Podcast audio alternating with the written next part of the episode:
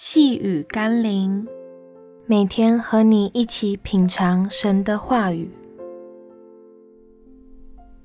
勿拿婚姻当儿戏。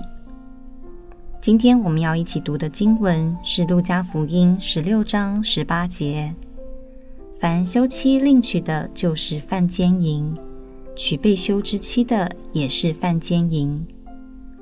若一个人不守交通规则，”所导致的不单单是自己受伤，也可能会影响他人跟着受害。一个社会中，若人们破坏了上帝设立婚姻的规则，拿婚姻当儿戏，或是纵容淫乱、错谬的婚姻关系，也将会造成连带的破坏，使每个人在婚姻和家庭的关系中都面临因错误观念、淫乱行为而受伤。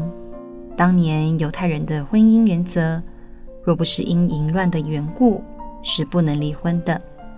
所以，若人非因妻子淫乱的缘故休妻另娶，那么表示他自己是为了淫乱才如此行，所以离婚是不能成立，也不被允许的。若是妻子因为淫乱被休，那么娶那淫乱被休的女人也将被牵连而犯罪了。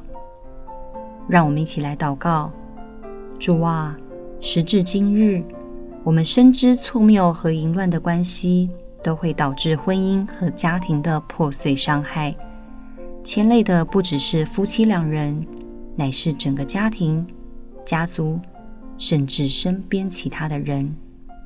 或许我们无法杜绝这些悲剧，但求主让我们能竭力保守我们自己的婚姻家庭。按着你的法则，借着你的爱来维系幸福的家庭。奉耶稣基督的圣名祷告，阿门。细雨甘霖，我们明天见喽。